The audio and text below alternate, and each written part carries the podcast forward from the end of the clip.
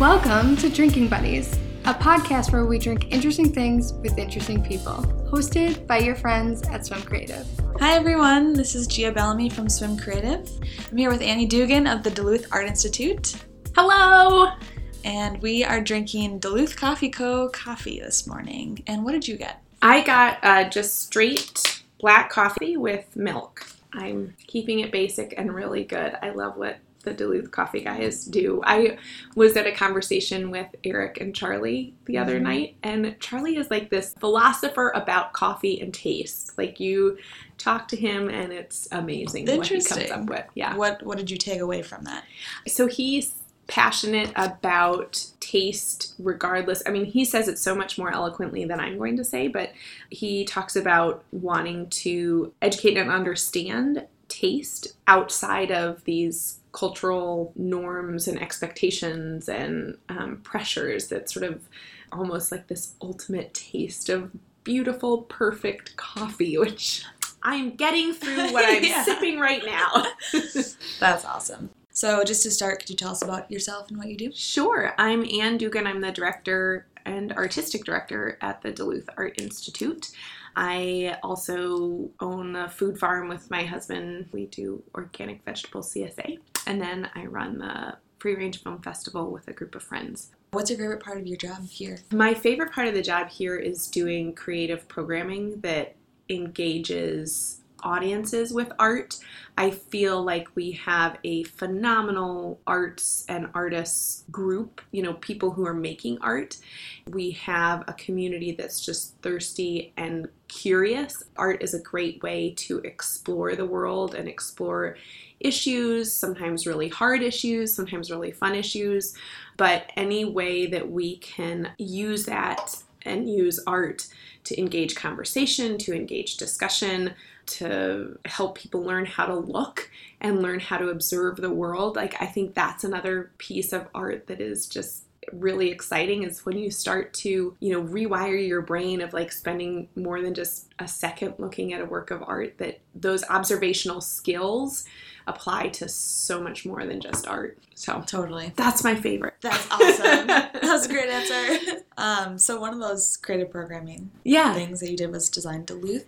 Yeah. Where did that idea come from? So we did Design Duluth because we wanted a way to celebrate the excellence in design that we've been seeing in Duluth. I used to have the tenants, you know, Dieter Dieter Roth's tenets of good design, and you read. I would read through the list, and it would be like, "Oh, that's Duluth. That's Duluth." We thought instead of doing just an exhibition to celebrate what's going on, we wanted to have a series of conversations and a way to again engage more. You know this whole idea of, of engagement is central to dai duluth art institute programming. And so we said well why don't we do a series of these discussions sort of around different topics of what's duluth's visual identity? You know how how do we get at duluth's voice?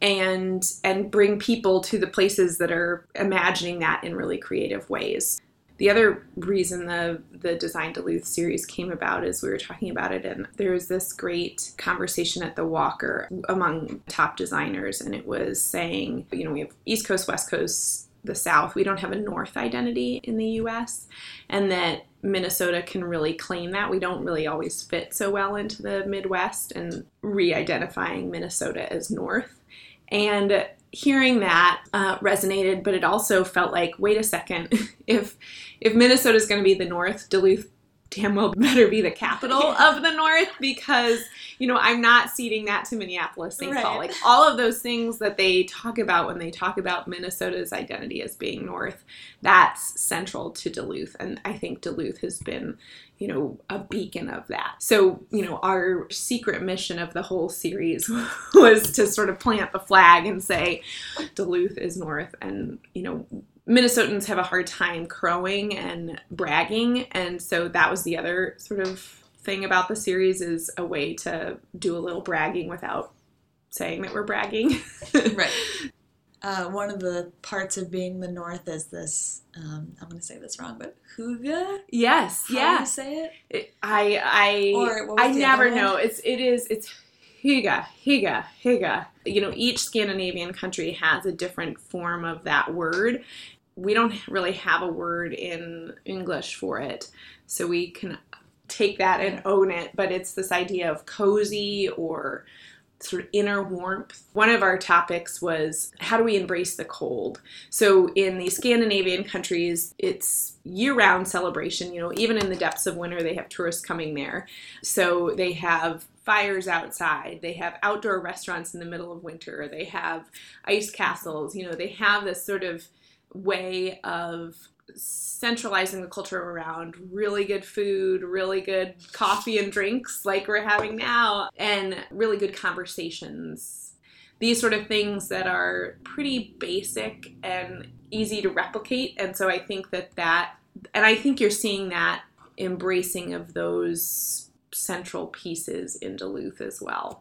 So getting cozy is good. Yeah. and you see that, I mean, I think, you know, it, it translates to like, just really good product design or like really good beer. This attention to quality, I think, is a key piece of that as well. Um, and we, we kind of got at that in the last dialogue too of the last subject was Minnesota nice, good or bad. And Candice Lacoste was one of our speakers, yeah. and she did a wonderful way of she could choose anywhere and be anywhere she wants. She could be in New York doing her work, but she chose to be in Duluth because there was this clear voice. And she talked a lot about reclaiming that idea of Minnesota nice into because you know it can be you know the passive aggressive the the not wanting to brag or you know to your own horn so she talks about reclaiming that and and talking about it as like quality like that minnesota nice is like this is really nice stuff like that that is um, a, a way of sort of celebrating that instead yeah. of hiding from it that's great mm-hmm. What is something you think people might not know about the Duluth Art Institute?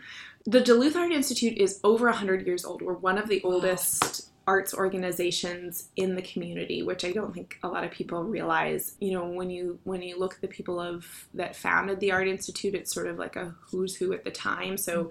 you know, Chester Congdon, H.G. Wells, G.G. Hartley, sort of all of these big name people really wanted this institution of visual arts. And and from the beginning it was it was a focus on learning which i think is really excellent. But in the whole history We've never had a home of our own, really. So we've had to rent space, we've been in people's houses. So we're working towards that goal, but, but that's been an interesting piece of the Duluth Art Institute history.